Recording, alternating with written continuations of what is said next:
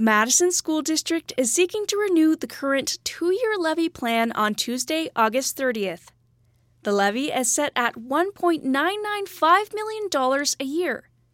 Voting for the levy means $4.25 per $1,000 of taxable assessed value will be applied towards underfunded school resources, like extracurricular activities, special education, transportation, food services, grounds and maintenance, preschool, and more.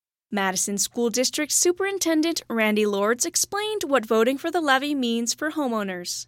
The easiest way that I can probably break it down to explain is it's about $83 per 100,000. So if your home value is at 100,000, it would be $83 for the year. If your home value is 200,000, it ends up being 167 and some change and just kind of moves up there uh, per your 100,000 in your homeowner. Most homes in Rexburg range anywhere from 200,000 to 300,000.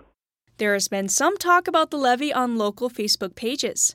Lords addressed some misconceptions about state savings that were used in counterargument. So there's a chart put out there of our June financial sheet, and it's been highlighted that the district has over $24 million that we have and we're just sitting on. Really, what we have is a couple of times a year where we have to make big payments towards a bond payment, towards construction costs, and so we have that money set aside knowing that these two or three payments are, are coming due It doesn't make sense, and even in home finance, to take money that you're saving for a big bill and to uh, use that to go out to dinner or go to the movie.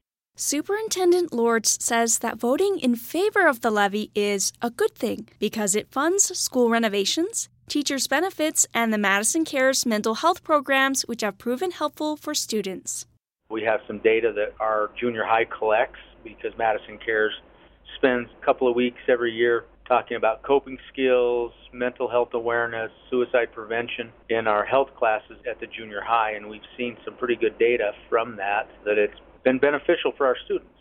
More information about the levy vote can be found at msd321.com. I'm Ashley Chilcutt reporting for BYU Idaho Radio.